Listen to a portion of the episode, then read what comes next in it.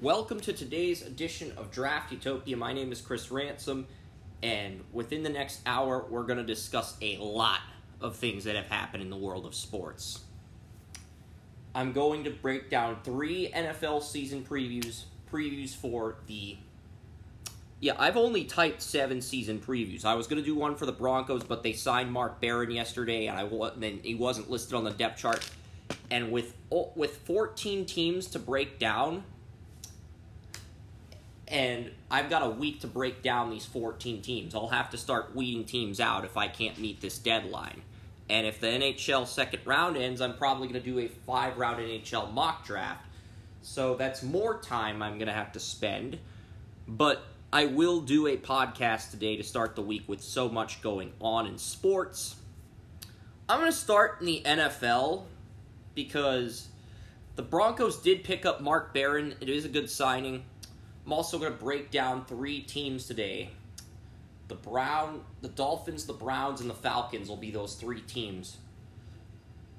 And I did do a, a Browns season preview. If you want to hear more on the Browns, more on Joey's take with the Browns, go over to Talk Shoe right now and listen to that Saturday episode. I broke down the Senior Bowl candidates as well. Um, MLB trade deadline, Mike Clevinger got traded. There's some 3 1 series leads in the NHL. I will be breaking those down in depth.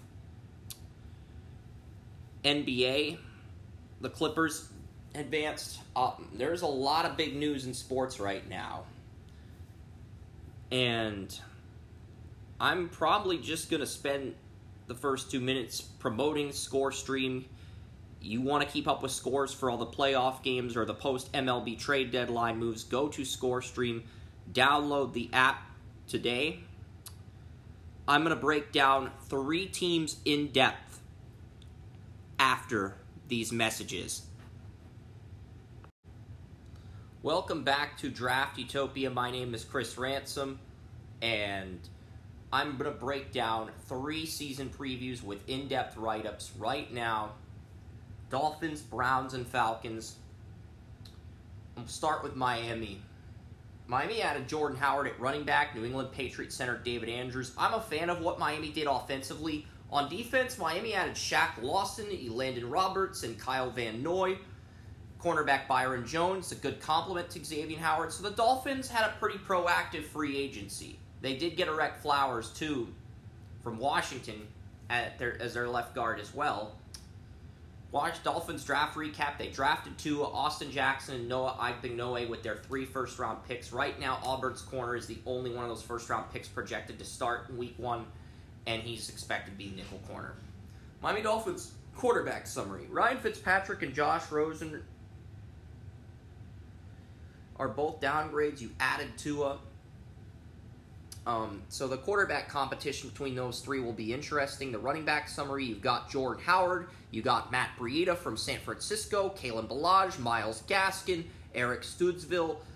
He's the running backs coach and the running game coordinator. So honestly, I think that's something you got to look at. DeVante Parker is going to be the starting receiver. I think Fitzpatrick's earned the right to be the starter to begin the year. I've said that numerous times in this podcast, but you've got Parker, Chan Gailey specializes in developing with receivers. He was the receivers coach. He was the head coach at Georgia Tech when they had Calvin Johnson. So Josh Grizzard finally earned the wide receivers coach job, but your Gailey's going to be the main guy on this offense, and Gailey needs to call the right plays. I'm curious to see what happens because it was Chad O'Shea who beat the Patriots in Week 17 with Fitzpatrick. Now you bring in Chan Gailey as your offensive coordinator. Mike Gesicki had to fight for the starting tight end job as a rookie. He will be the starting tight end for Miami in 2020. George, tight ends coach George Godsey enters his second year with Gesicki entering his third season. You have Davenport and Jesse Davis at offensive tackle.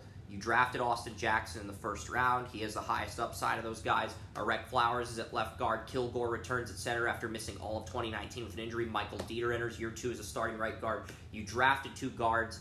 Both project as backups right now, but I do think Solomon Kindley, if he can stay healthy, he could end up surpassing Ereck Flowers as the starting left guard. I wasn't a fan of Robert Hunt personally. I think he's going to be a career backup in Miami.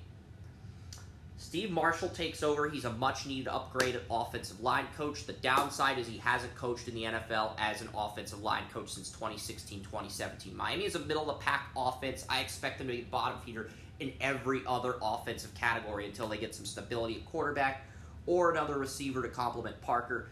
Miami Dolphins, time to go to the defensive side of the ball. You have Wilkins at 34 right end. You have Godchaux at nose tackle and Shaq Lawson at 34 left in. Marion Hobby, the former defensive line coach with the Jacksonville Jaguars, enters his second season as the defensive line coach with the Miami Dolphins. Dolphins linebacker summary. Miami already has injuries at pass rusher with both Vince Biegel and Curtis Weaver. Weaver got waived. Cleveland picked him up. Even if Kyle Van Noy plays it well at 34 left outside linebacker, he will have to do most of the work off the edge. You had Raekwon McMillan. You traded him to the Raiders and now you have even more holes. So you trade McMillan, but I mean you have Elandon Roberts and Jerome Baker. So I was wondering what was going to happen because you had Jerome Baker, Raekwon McMillan, and Landon Roberts. I was wondering who the odd man out would be. With McMillan being traded to uh, the Raiders, he's the odd man out. And this Dolphins season preview was done before the Raekwon McMillan trade. So, and Brian Flores is a great at developing linebackers. Anthony Campanile and the defensive back summary, you have Xavier Howard on the outside with Byron Jones. Noah Igbinoghene in the nickel. You can move Bobby McCain and Eric Rowe to safety. Since both these cornerbacks are versatile enough to play safety, Josh Boyer got promoted from cornerbacks coach with those corners outside of Noah Igbinoghene and Byron Jones, the defensive coordinator. So Gerald Alexander's the new defensive backs coach. This Dolphins defense has potential to be a top 10 unit in total yards allowed, rushing yards allowed, passing yards allowed. Getting sacks and limiting the opposing offense will be the biggest challenge. And now you've lost McMillan. So you don't have that depth at linebacker you had. You still have two quality starters with Landon Roberts and Jerome Baker. But Baker and McMillan were both Ohio State guys, and they both end up on Miami, so you'd think the team chemistry would be up. But Landon Roberts provides that veteran leadership that Miami secretly craves. Miami needs better kicker than Jason Sanders. Matt Haack is not an ideal punter. Kalen Ballage is the returning kick returner and punt returner. Danny Crossman, special teams coordinator with the Bills, is now the special teams coordinator with the Dolphins. So I'm not sure how Crossman's going to have an impact on this team. Worst case scenario, Miami goes three and thirteen. They're one of the bottom feeders. Best case scenario, they go seven and nine and still have a losing record despite showing promise. Week one, New England, at New England Patriots, that's a loss. Week two, at Buffalo Bills, that's a loss. Week three at Jacksonville Jaguars. That's a loss. Week four versus the Seattle Seahawks. Another loss. Dolphins fans, you're going to cringe. These first six weeks are going to be very cringeworthy for Dolphins fans. At San Francisco 49ers, another loss. At Denver, loss. So I think you're looking at a team that could start 0 6. Yeah, I'm impressed with what Miami has long term, but short term, none of their draft picks are going to be immediate week one starters. That concerns me. There's other players that were core players on this team that Miami traded or lost injuries. So I think that's another thing working against Miami early in the season. So they start 0 6, but the Dolphins do get a four game winning streak. They beat the Chargers in week 7. They beat the Rams at home in week 8.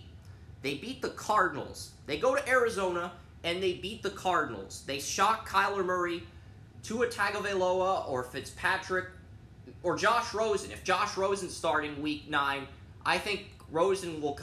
I don't. I don't think it matters who starts for Miami that week against Arizona because if it's Fitzpatrick, he will be the best quarterback on that roster. If it's Tua, Tua wants to prove to the world that he's better than Kyler Murray because he did beat Kyler Murray in the college football playoff, and Josh Rosen just wants to go into fuck you Arizona mode, fuck you Steve Keim mode. He wants to go into fuck you Steve Keim mode and send a message to Arizona that they should not have traded for him.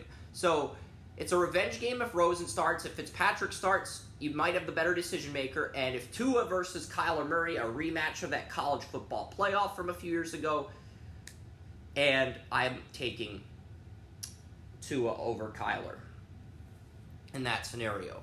So Miami wins three in a row. Then they host the Jets and they win that game. So they're four and six heading into their bye week. Then they play the Jets in New York. They lose that game, but they beat the Bengals. They improve to five and seven. They lo- lose the Chiefs at home. They beat the Patriots at home. and they lose the Raiders in Vegas, and they lose to the Bills in Buffalo to end the year. So they go six and ten. This team starts zero and six. They win 4-0 heading into their bye week. If they could sweep the Jets, you could be looking at a seven and nine team or a team that's six and six heading into that final home stretch. You could be looking at a team that's six and six heading into the week fourteen. Honestly, I think the Dolphins are a team that's going to be a very good medium game team. They're going to struggle early and they're going to struggle late, but I think the middle game is going to be the strongest part of their season because that's when they play their weakest opponents, and I think they're going to show a lot of promise of a future contender. Once they fill those holes and to assert himself as a starter, they could this team could go places. All right, so overall, I have the Dolphins at six and ten. I'm previewing two more teams, and one of these teams is going to be a worse record than Miami. I'm not going to reveal who yet. All right, so up next, the Browns. They made Austin Hooper the highest paid tight end in the NFL. Jack Conklin signed a deal with Cleveland to be their starting right tackle on defense. The big addition was getting strong safety Karl Joseph. You also got Case Keenum as a backup to Baker Mayfield. Cleveland got four starters in the 2018 draft, two starters in 2019.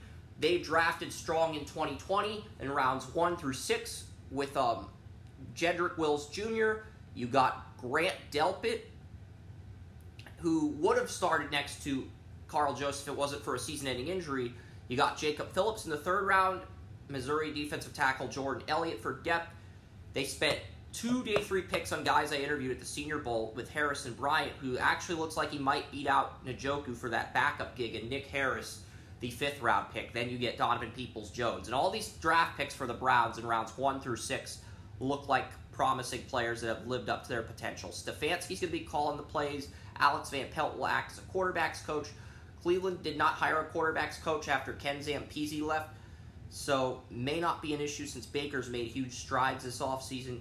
You have incredible depth at running back with Chubb and Kareem Hunt, and you got Stump Mitchell as your running backs coach slash running game coordinator, so you can run it at will. Cleveland Browns wide receiver summary. You got Odell Beckham Jr. and Jarvis Landry. You got Higgins in the slot. You've got Donovan Peoples Jones is at number four showing he can have those reps with the ones. Former Dolphins offensive coordinator Chad O'Shea is the receivers coach and the passing game coordinator, and that was his role with the Patriots. He worked with Belichick, Austin Hooper, Njoku, Harrison Bryant. All three tight ends have their moments on tape. And Drew Petzing is the tight ends coach. You get Jedrick Wills Jr. at left tackle, Bitonio at left guard, Tretter at center when healthy, Wyatt Teller at right guard, and Conklin at right tackle when healthy. Tretter's injured right now. Nick Harris is getting those first team reps and is dominating. Bill Callahan's a new offensive line coach. He was the interim head coach for Washington after Jay Gruden got fired. He was also the offensive line coach in Dallas when USC right tackle Tyron Smith made the transition to left tackle. Because Tyron Smith played right tackle in both high school and college. Then he had to transfer his skill set to left tackle. Wills was a right tackle in high school, right tackle in college to his blind side, but has to make that transition to left tackle. It may not be as challenging, but at the same time, he's playing on the other side. He's going to have to learn some different things at the next level. With Cleveland, I'm expecting a top 15 offense. As long as the offensive line protects Baker Mayfield, this offense has a chance to be a top five offense in points scored, passing yards, rushing yards. This offense will be as good as Baker Mayfield makes it. Defensive line summary. Myles Garrett will play 43 right in with Olivier Vernon complementing him at 43 left in. Sheldon Richardson and Larry Ogunjobi will start at the defensive tackle spot. Elliott, a former defensive tackle out of Missouri. Billings, who was injured, are the depth players. Adrian Clayborn and Chad Thomas provide depth at defensive end. Chris Kiffin takes over as the defensive line coach. When healthy, Cleveland has Mack Wilson, Sione Takitaki, and Jacob Phillips. With Mack Wilson currently injured, they're going to rely heavily on Phillips he's the only one of these three that I could see contributing in a significant way. You picked up Malcolm Smith. Jason Tarver's the linebackers coach, and he was the linebackers coach at Vanderbilt, where he helped um, Dimitri Moore break out. And you have Denzel Ward, Greedy Williams, Kevin Johnson, MJ Stewart, two free agents that Cleveland picked up.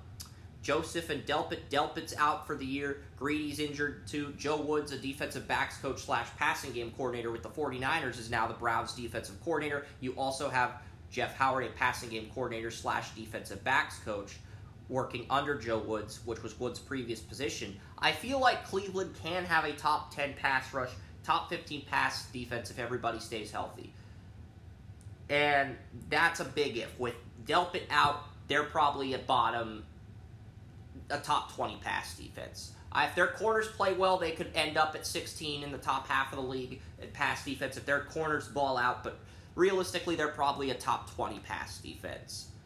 They have a top 20 run defense. It might be a top 25 run defense if Mack Wilson misses any significant time. They have lots of depth at defensive tackle, yet are extremely thin at linebacker. Cleveland has Austin Seibert at kicker and Jamie Gillan at punter. They also use Tavierre Thomas as a kick returner. Jarvis Landry is a punt returner. Mike Priefer is back. Worst case scenario, the Browns go 5 11. Best case scenario, the Browns somehow end up winning this division. Look at their 2020 schedule. They begin the year in Baltimore. That's a loss. They beat the Bengals. They beat the Washington football team. They're two and one. They lose to Dallas in Week Four. So they're two and two. They get the Colts at home on October 11th. They win that game. They lose to Pittsburgh. They lose at Cincinnati. They beat the Raiders. So they're four and four heading into their Week Nine bye week. Because I feel like they can surprise people. They're not. A, they're a team that may end up as the seventh seed in the AFC, and they may not. You know, it's like the Texans, they get them at home. I think they can win that game. The Eagles, that's going to be a tough game. I have the Eagles winning that one in Cleveland simply because of all the injuries the Browns have endured. So they're 5 and 5 heading into those last few weeks. They beat the Jaguars in Jacksonville. They lose the Titans, so they're 6 and 6 heading into those final four games. They lose the Ravens at home in week 14 on Monday Night Football. So they lose the Ravens. They're six and seven, but they win those final three games. They get the Giants and Jets on the road, and then they get the Steelers at home in Week 17. So I think the if they can get by and win some of these games early, they have a shot to do something. Maybe make a push for that seven seed. I have them at nine and seven, and they could be in the running to get that final wild card. I'm not going to officially say they're, they're going to be in the running because it could go either way, to be honest because I originally had this team at like five and eleven or seven and nine. But looking at their schedule and looking at what they've done in training camp, it's a completely different team, and it's completely different in a good way. All right, final team here: the Atlanta Falcons. They got Todd Gurley in free agency along with Laquan Treadwell. They added Dante Fowler. Tyler Davison was on the Saints. You get him as a defensive tackle. You drafted two immediate starters with A.J. Terrell out of Clemson in the first round and Sterling Hofrichter, a punter out of Syracuse, in the seventh round. So you got a first and seventh round starter at receiver and punter. Matt Ryan still the starting quarterback. Schaub is the backup. Benkert's on the bubble. You brought in Rudock, Lauletta, and Slaughter to push Benkert for that third string gig. Dirk Koetter enters his second season, second stint as offensive coordinator. This is his second season in his second stint. And Koetter excelled under Mike Smith. He did well with Dan Quinn. Greg Knapp is the quarterback's coach. Todd Gurley's now the feature back. Brian Hill, Qadree Ollison, Ito Smith are all competing. Hill is listed as the number two running back on Ourlads, but I think Ollison is more upside, and Ito Smith was the backup last year. So that's why this is hard, because I think Ollison is the most upside of the three, but Ito was the backup last year, Brian Hill's listed as a backup on Ourlads. So it is a competition to see who's Gurley's backup. Bernie Parmalee began as a special teams assistant. He took over as the running backs coach. Julio Jones is Atlanta's number one. Ridley's the number two receiver. He adjusted his role after Sanu got traded to New England. Treadwell and Russell Gage are competing for a slot receiver job. Dave Brock was the running backs coach in 2019, but he's moving to receivers coach and Raheem Morris, who was the receivers coach in 2019 slash assistant head coach slash passing game coordinator, he's now the defensive coordinator, so he'll be calling the plays while Dan Quinn just motivates these guys and develops the front seven. Atlanta sent a 2020 second round pick to Baltimore for Hayden Hurst, losing Austin Hooper to free agency. Ben Steele is the new tight ends coach. He takes over for Mike Mularkey. Offensive line summary, you have Jake Matthews, Carpenter at left guard, Alex Mack at center, Lindstrom at right guard, and McGarry at right tackle. Very good offensive line. An offensive line that can keep Atlanta in games.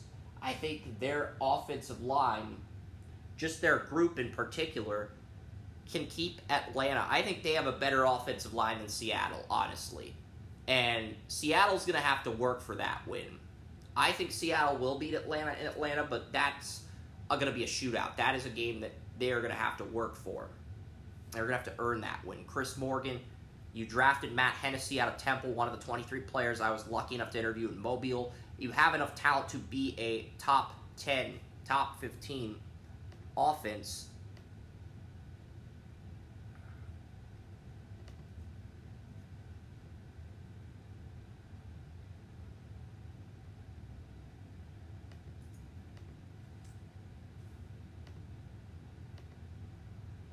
found a proofreading error, so I'm going to refresh the page here. Then go to the defensive side of the ball. You have Takkarist McKinley at the Leo. Allen Bailey's going to be complimenting him. Grady Jarrett and Tyler Davison from the Saints are going to be the defensive tackles. Dan Quinn specializes in developing defensive linemen. He's going to strategize and work with these guys without having to worry about calling the plays. Jess Simpson had a rough first year in the NFL after previously coaching Miami, Florida. And and while Miami's defensive line with Rousseau and Roche took off without Simpson.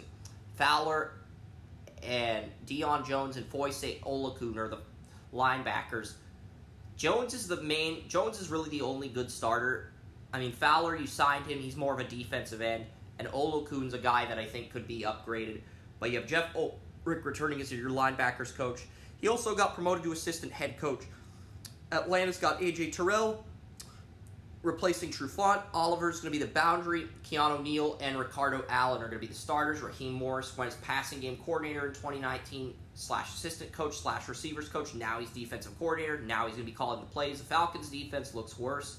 Terrell breaks out of his rookie corner as a rookie corner. These safeties are healthy. Then maybe Atlanta can wield a top 10 pass defense. But the rest of this defense is going to end up struggling. And Atlanta has a very good offense. They have an offensive line if that offensive line for Atlanta stays fully healthy. Because last year you had Trufant injured, you had injuries on the offensive line, and with those injuries, there was instability on the offense as well as the defense. But if that offensive line is fully healthy, Atlanta's offense is going to give it their all. They might even surprise Seattle and win that game in week one. Atlanta is one of the best special teams units. They have Younghoe Koo at kicker, Hofrichter is a punter. Brian Hill is a return specialist. Struggle again due to injury. These injuries are the only thing that can keep Atlanta from making a comeback. That was my worst case scenario in 2019. Atlanta does enough to avoid last place in the NFC South. It's going to be really tough having to play the Saints and um, Tom Brady joining this division after he came back from a 28-3 deficit in Super Bowl 51 twice a year now. So, week one is is versus Seattle. It's a home game for Atlanta honestly, Atlanta might pull the upset in this one because I just think Julio Jones is an unfair advantage over um. Seattle does have guys who can cover Julio and can cover Calvin Ridley, but I like Atlanta's offensive line over Seattle's defensive line in the trenches if they're fully healthy. Yeah, I'm I'm actually going to change that to see Atlanta because Seattle. While I do think Seattle's a good team, I just feel like Seattle is missing something.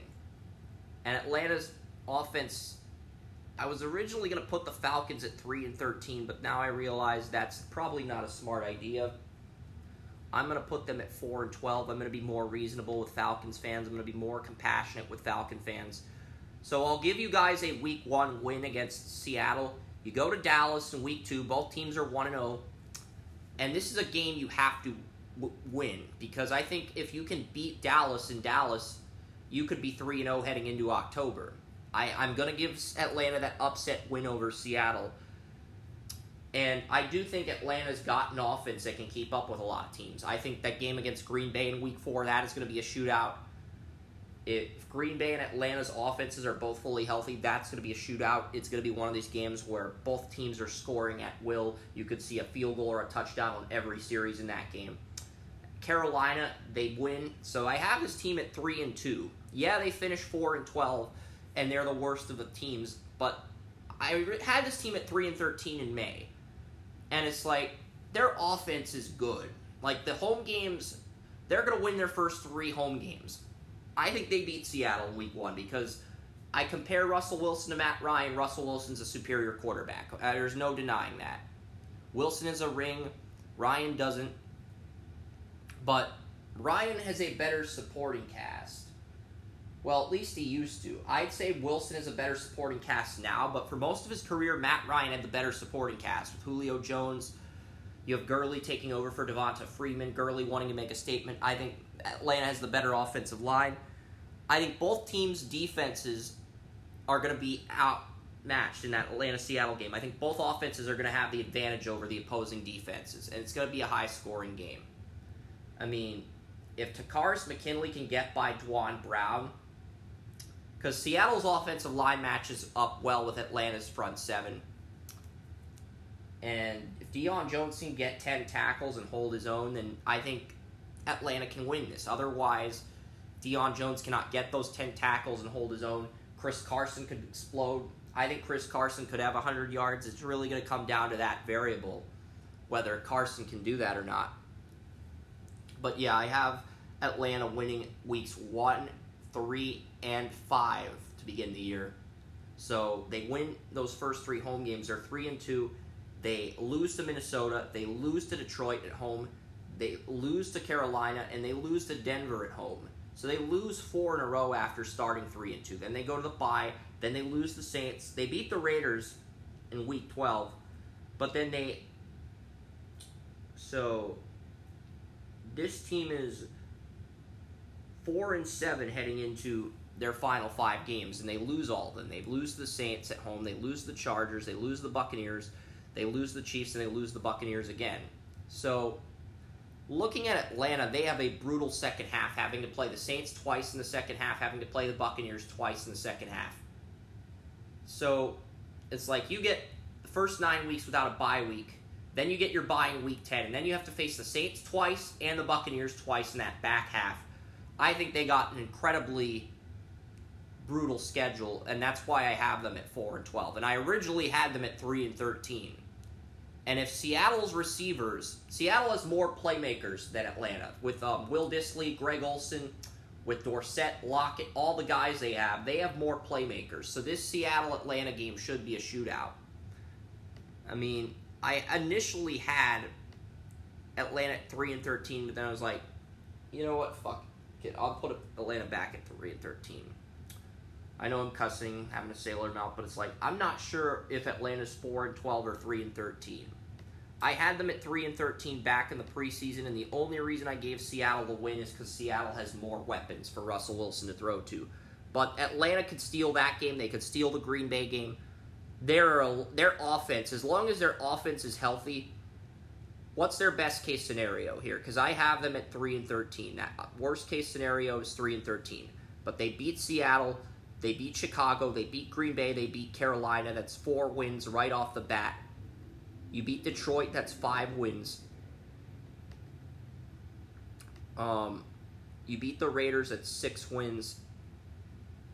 I think six and ten is their best case scenario. I'll I'll mention that in the season preview.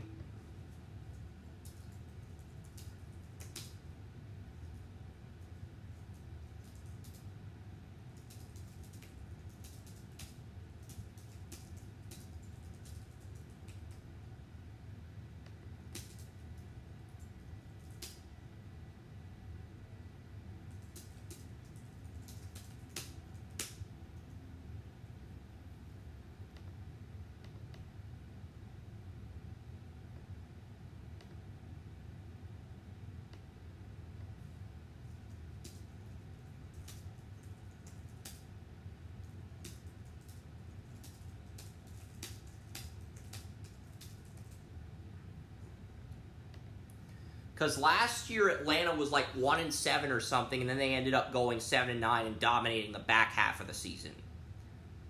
This year, I think it's the exact opposite. I think they could dominate the front half of the season, but their back half, they get a bye week, they get the Saints twice, they get the Buccaneers twice. That's absolutely brutal for Atlanta. They got they got really screwed on that back end of the schedule. So I have Atlanta at three and thirteen, but it's like honestly, it could go either way. I was originally gonna put them at four and twelve, but then I was like, okay, Seattle has a lot of weapons, so I'm gonna put Atlanta at three and thirteen, and I'm probably gonna get some controversy for giving Atlanta so little wins, and that's understood.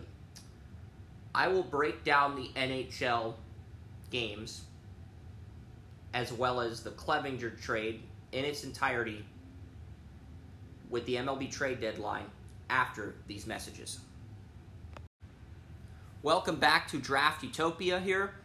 Chris Ransom, and I'm going to be breaking down the NHL and then the MLB trade deadline here. So, NHL, we have four series that are 3 1 now. The Islanders lead 3 1. The Lightning lead 3 1. The Stars lead 3 1. And the Vegas Golden Knights lead 3 1. And when you look at it from a narrative standpoint, it makes complete sense to have these four teams in the conference finals. Even though the Flyers have a more talented roster than the Islanders, the Islanders are playing much more disciplined hockey. Also, there's a stronger narrative for the Islanders. Not only are they playing more disciplined and showing more heart in this series, with Barzal and all these defenders stepping up, the Islanders, New York didn't really have much to celebrate. New York got hit harder by COVID 19 than Philadelphia. Even though Philadelphia got hit pretty hard too at first, I'd say New York got hit harder. But both of those areas, both Philly and New York, got hit really hard by COVID 19. So if the NHL is going to award the Stanley Cup to a city that was affected by COVID 19, I'm not saying they will or won't. I'm saying if they hypothetically, if that was their plan, then you could call this series could honestly go either way. Tampa also got hit pretty hard by COVID. I think they'll end their series tonight against Boston and punch the first ticket to the conference finals because if the NHL is hypothetically fixed, you'd want the teams that are playing in Toronto to end their series first. That way, you those teams can just fly out from Toronto to Edmonton where the Western Conference teams are playing, and all the logistics are in place. Whereas Dallas, Colorado, you want that to go to seven. You want Vegas and Vancouver to also go to seven. And it's really interesting to see what's going to happen with that. Because I think Dallas has a chance to win tonight. They beat Colorado. They're in the conference finals. Vegas could be in the conference finals on Tuesday, and Philly if those teams win. So I think Tampa's going to win. Honestly, I could see Philly coming back, winning three in a row. They did get James James Van Riemsdyk back. That was their big injury. I think they could come back and win three in a row. Da- Colorado's another team that I could see winning three in a row against Dallas. Now, honestly, Colorado and Dallas Grubauer and Ben Bishop were supposed to be the starting goalies. Neither team really has their starting goalie.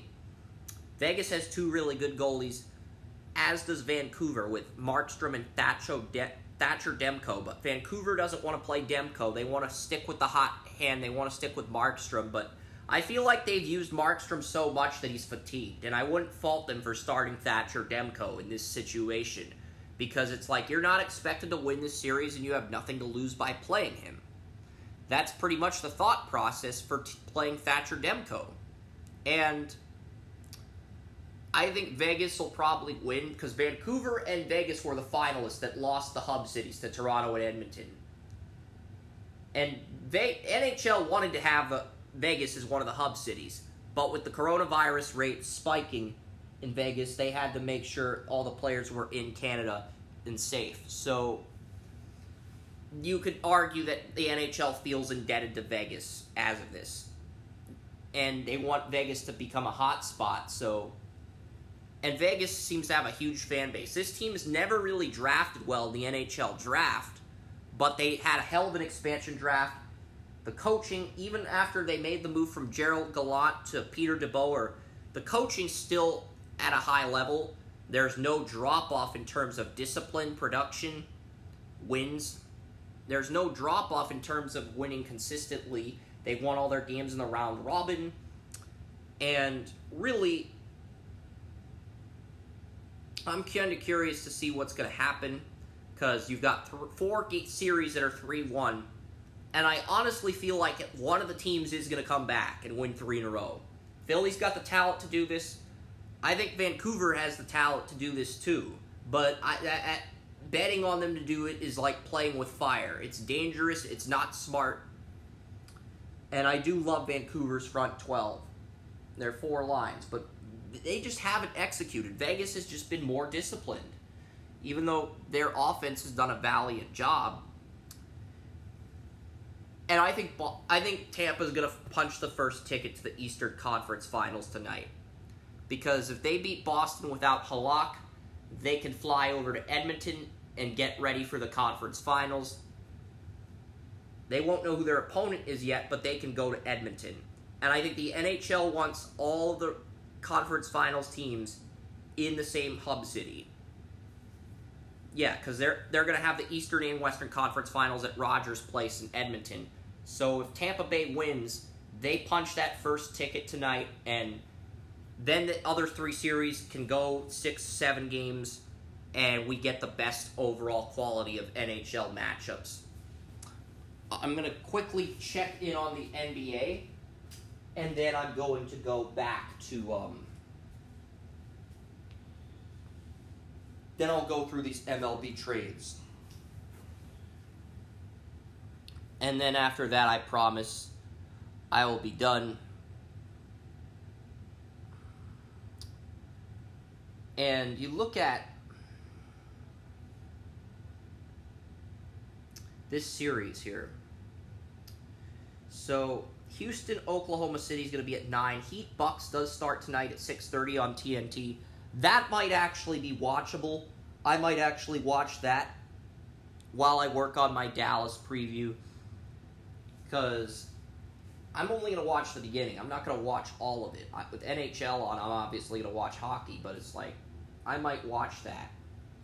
Game seven of um, Boston leads the Raptors. Ooh, that's interesting because I didn't think Boston had that in them to beat the Raptors. I thought the Raptors are just a more talented team on paper. So, and the Jazz and the Nuggets are going to be on ABC. 7 8.30 p.m. Eastern, it's going to be Game 7, so that's going to be on ABC. And I, I'm I'm going to see if Brian Bayless, our NBA writer, wants to cover that Game 7. Because we've had some games on ABC, and I've just been swamped with stuff. But I'm going to see if Brian wants to cover that. Because I've been updating NHL content from Lisa Donovan, our NHL staff writer. We have an NBA staff writer, Brian Bayless. So I've been updating content from our staff. But yeah, Houston, Oklahoma City game th- six is tonight. But yeah, you look at the series. Eastern Conference semifinals have already started. Matt, and the quality of competition in the Eastern Conference, you have the Heat and the Bucks are the two teams that I said are going to be the teams to watch. Celtics were able to steal a game from Toronto in the Eastern Conference semis. So the Lakers and Clippers are in, and the other teams are still battling for position while Lakers and Clippers continue to get the ability to rest their guys. It's like the Lakers winning on Saturday means that they get to rest their guys. And they, some of these NBA players got to rest for a day or two during the protests last week. So, I mean, that's good for the NBA, I guess. But yeah, the Marlins got Starling Marte from the Diamondbacks. Robbie Ray goes from the Diamondbacks to the Blue Jays. That's a great trade for Toronto. Athletics get Mike Minor from the Texas Rangers.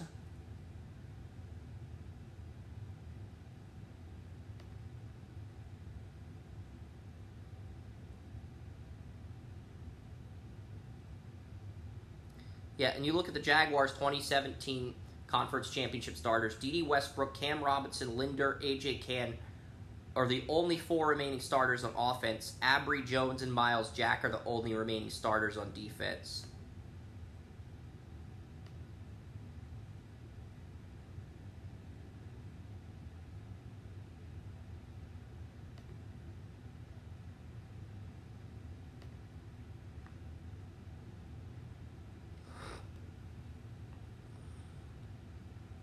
So, but the Clevinger trade stood out to me. I'm an Indians fan, and I love this trade. Josh Naylor's the um, older brother of um, Bo Naylor, who we drafted in the first round.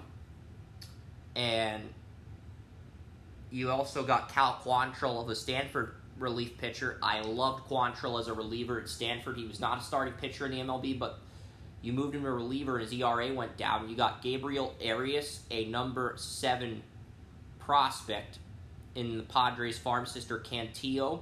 You got Austin Hedges, the starting catcher for the Padres, and you got shortstop Owen Miller. So you got two top 11 prospects, including two top 11 shortstops in their farm system. And the Indians drafted two shortstops in this draft, and they've got two more shortstops from this trade with the Padres in their farm system. So now they have four different shortstops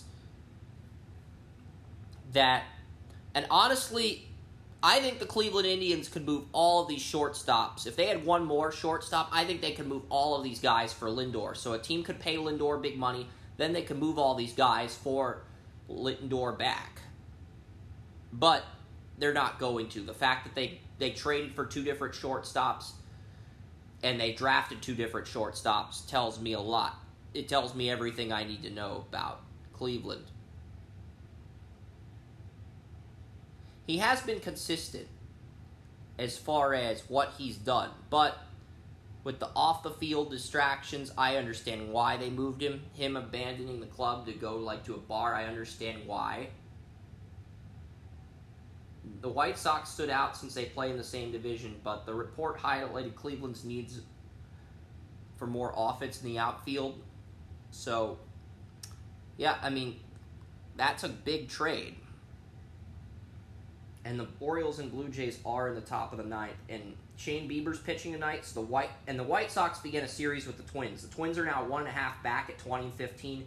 They've lost five in a row. The White Sox and Indians are tied for first place with the White Sox owning the tiebreaker.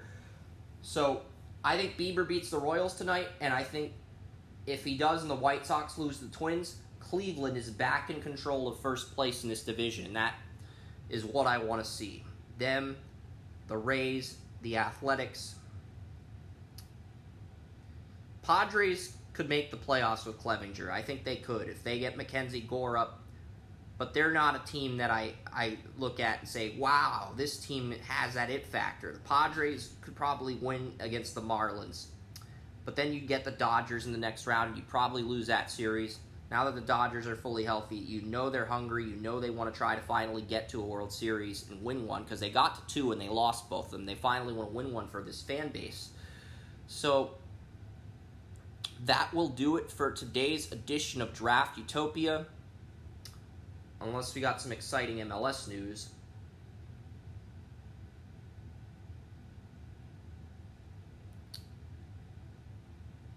Nope. Tomorrow, Toronto plays Montreal. I could try to see what else we can get find out in terms of soccer news, but again, we have a Draft Utopia e-commerce store that I'm currently working on. So check that out. Go to teespring.com slash stores slash draft utopia shop. And here's a hyphen after draft utopia shop. After draft, after utopia, and shop.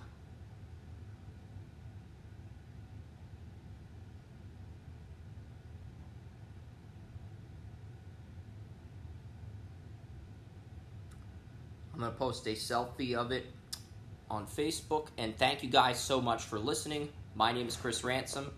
Enjoy your Monday afternoon.